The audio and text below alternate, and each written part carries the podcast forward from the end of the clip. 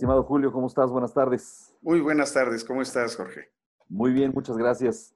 Gracias por recibirnos y, este, y tratar ahí este tema tan interesante que, seguramente va a funcionar eh, en estos momentos, ¿no?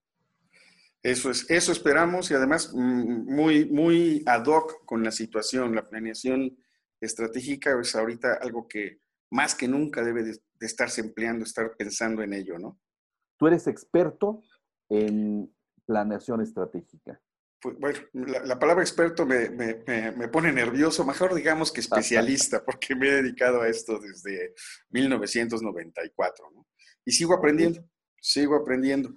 Entonces, este, es un tema interesante que muchos creen dominar y te puedo comentar que uno de los principales problemas de la planeación estratégica no es la planeación en sí misma, de relativamente, entre comillas, fácil se puede hacer la planeación. El gran, gran problema es la ejecución de ese plan, de eso que ya escribimos, de eso que ya, ya pusimos en blanco y negro el seguimiento y la ejecución es ahí donde se complican, sin exagerar, el 75% de los planes. Ah, ok, ok. Entonces sí es importante tener en consideración eh, este concepto, ¿no? Sí, señor. Sí, señor. Es muy importante porque este, las, de empresas medianas hacia arriba todos hacen planeación y los planes pues más o menos son parecidos hasta, hasta con eso, ¿no? todos tienen la intención de crecer, de, desarrollarse. Algunos, desde que fijan el objetivo, cometen, cometen errores que son comunes, es decir, queremos ser los mejores. Sí. Y dices, ok, pues sí, pero, pero ¿en qué? Ser los mejores en extensión, ser los mejores en atención al público, ser los mejores en precio, ser los mejores en utilidades, en fin, hay que ser más específico que, que decir ser los mejores. Cuando, cuando les hago esa explicación a, en las empresas, a los directivos, no les hace mucha gracia, pero pues si tenemos que definir, no podemos ser los mejores en, en todo, ¿no? Todo. Sí, pues bueno, de hecho, este, para, para iniciar eh, la conciencia de, de, lo que es esta, esta, esta materia, eh, pues creo que es oportuna la, la pregunta, ¿no? De, de, manera inicial, ¿qué es estrategia, Julio? La estrategia si nos remitimos al griego para vernos como que sí estudiamos, ¿verdad? Ya que me dijiste experto, me, eh, pones en este tenor. Así te considero. Gracias, Jorge. Este, es una palabra de origen griego que su traducción literal es guía de los ejércitos. La estrategia nace de la guerra, de pensar cómo dominar o conquistar al otro. Hoy en día la estrategia como definición son todas las actividades que hacemos para cumplir la visión de la empresa, la visión con V, ¿sí? Es a dónde quiere llegar la empresa. Entonces, la estrategia son primero los objetivos que hay que alcanzar para cumplir esa visión y posteriormente la vamos em, desarmando, por decirlo de alguna manera, en los objetivos tácticos. Uno es, la estrategia es qué queremos hacer, la táctica es cómo queremos hacerlo y la ejecución, que es lo que comentaba yo, que es ahí donde donde falla la, la estrategia. Entonces, podemos decir en términos así muy sencillos que la estrategia son todas las actividades que hace una empresa para cumplir la visión. Si estoy haciendo algo que no cumple la visión, es una de dos cosas. Es parte de la operación diaria o es pérdida de tiempo. Ok, ok. Interesante. Me imagino que para, para lograr también esto eh, hay que tener eh, en conciencia eh, diferentes conceptos, ¿no? Una, una, una, visión, una, un objetivo eh, y, pues bueno, tener un pensamiento estratégico, ¿no? ¿Cómo, cómo, cómo creas este pensamiento estratégico? Bueno, en cuanto, ya definimos que es estrategia, ya sabemos que es estratégica, estrategia, perdón. El pensamiento estratégico es justamente en, en nivel profesional estar constantemente pendiente de que se cumpla lo que queremos en la estrategia. Y tú comentaste algo muy importante, que las empresas hacen mención, pero tú le preguntas a, una empresa, como consultor he acudido a muchas y en todos lados está la misión y visión de, las, de la empresa, los valores, y le preguntas a cualquier empleado, ¿y cuál es la misión? Este, dependiendo de la empresa, pues sacan su tarjetita, ya la traen por escrito, pero nadie la trae memorizada porque ponen unas misiones muy, muy largas, eh, que no son fáciles de recordar. Y la visión peor. Entonces, La misión también es importante que sea breve, concisa, precisa. Y la misión es, ¿para qué fue creada la empresa? ¿Cuál es la razón de ser de nosotros? ¿Por qué, por qué existimos como empresa? Y la visión, algo también muy sencillo, es en dónde nos vemos en los próximos tres o cinco años, ¿no? Entonces, si conocemos bien la misión y conocemos bien la visión, la misión es el punto de partida y la visión es el puerto donde tenemos que, llevar la nave que se llama empresa, ¿no? Eso, eso es el pensamiento estratégico. Todo lo que hagan la gerencia para alcanzar esos objetivos de largo plazo, ¿sí? Es, es pensamiento estratégico.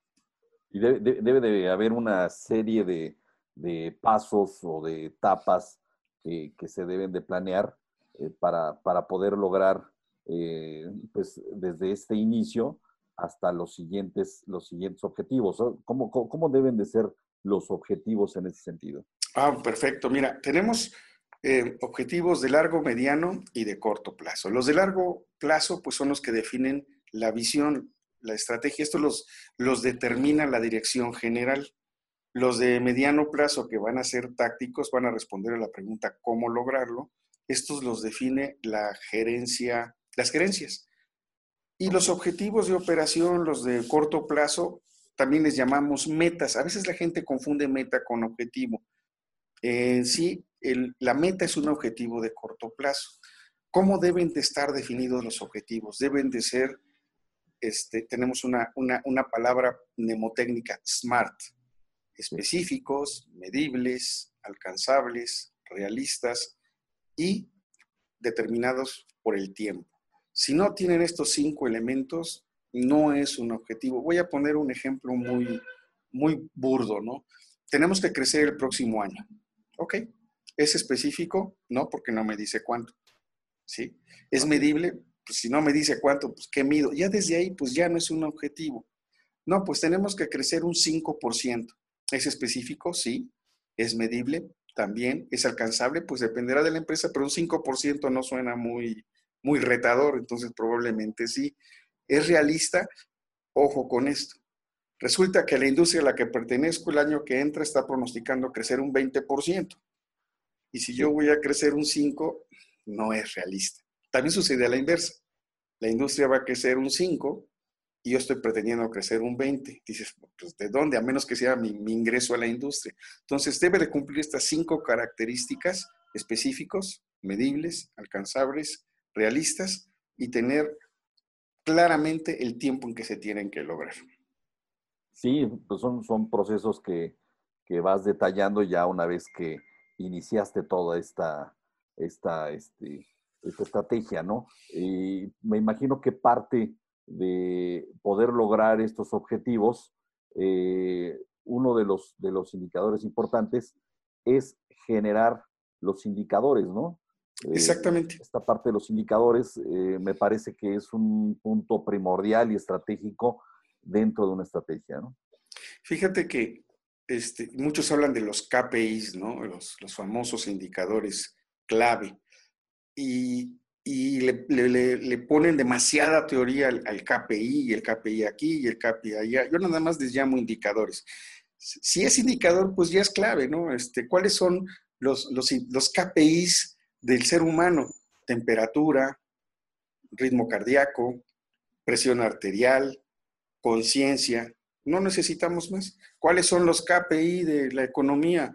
Pues el Producto Interno Bruto, la balanza comercial, el tipo de cambio, eh, eh, las inversiones en bolsa, la inversión extranjera directa. Si te das cuenta, no son muchos los indicadores, pero hay una tendencia en las empresas de tener un número de indicadores extraordinario, ¿no? Así como que entre que más indicadores tengo, mejor voy, mejor empresa soy. Y no, los indicadores no deben de ser mucho. De hecho, la dirección general no debe de manejar y cuando digo debe, lo subrayamos, no debe de manejar más de seis indicadores. Este, alguna vez alguien me preguntó, ¿cuántos gerentes debe de tener un director general? ¿Cuántos gerentes bajo sus órdenes? Y yo le dije, mira, Jesucristo tuvo doce y uno lo traicionó. Y era Jesucristo. Entonces, pues, pues digamos que no somos tan buenos, ¿no? Tener la mitad, tener máximo seis y ya tenemos más de seis subdirecciones o gerencias debajo de nosotros, algo ya, ya, no estás, ya no estamos haciendo bien. Entonces, pues un indicador por cada de esas gerencias. ¿Cuántos indicadores máximos debería de manejar un director general? Pues seis. El cuerpo humano no tiene más de seis indicadores para saber que estás bien.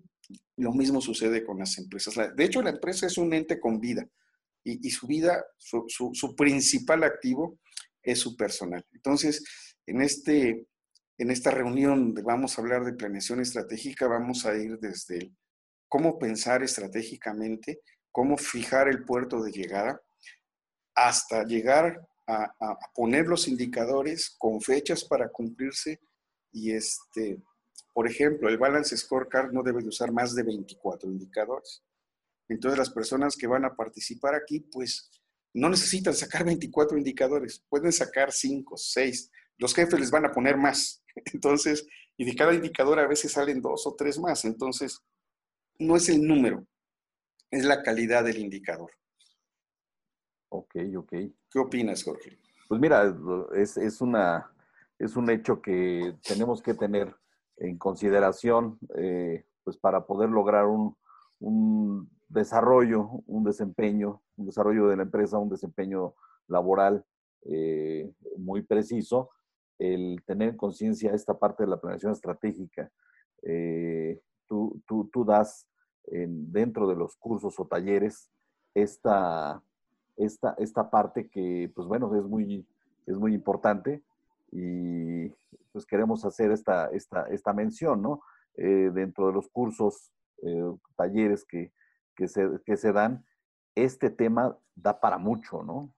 Así es. De hecho, ahorita se me acaba de ocurrir una analogía para no, para que, es que sí, la palabra experto me da así como, como que siento así como demasiada responsabilidad. Sí, cosquillas. Sí, señor. Este, y entonces, pues, para, para aligerarme un poco esta carga que me has impuesto, yo quisiera decir que soy más bien el paramédico de, los, de las empresas.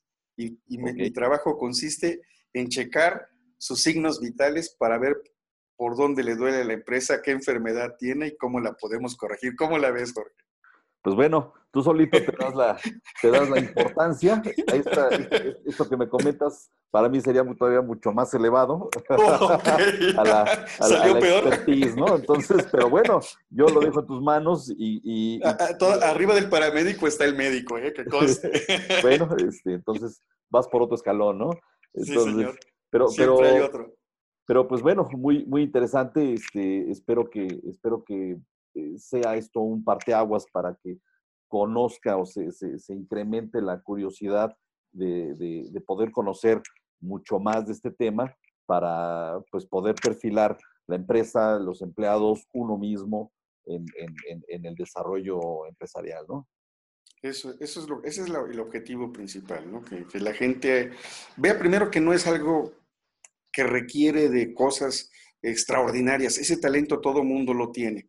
Es un conocimiento básico de administración que simplemente en algún momento se durmió, se letargó, vivimos al día al día por dar resultados. Y sí, la planeación requiere hacer un alto, pensar, arrastrar un poquito el lápiz y una vez que está en blanco y negro, a hacerlo, ¿no? Hacer que las cosas sucedan. Ok. Pues, Julio, aprecio mucho que nos hayas recibido. Eh, fue Muchas muy gracias. Fue muy nutritivo el, tema y bueno, eh, espero que nos veamos con, más frecuencia y hablemos de estos temas, ¿no?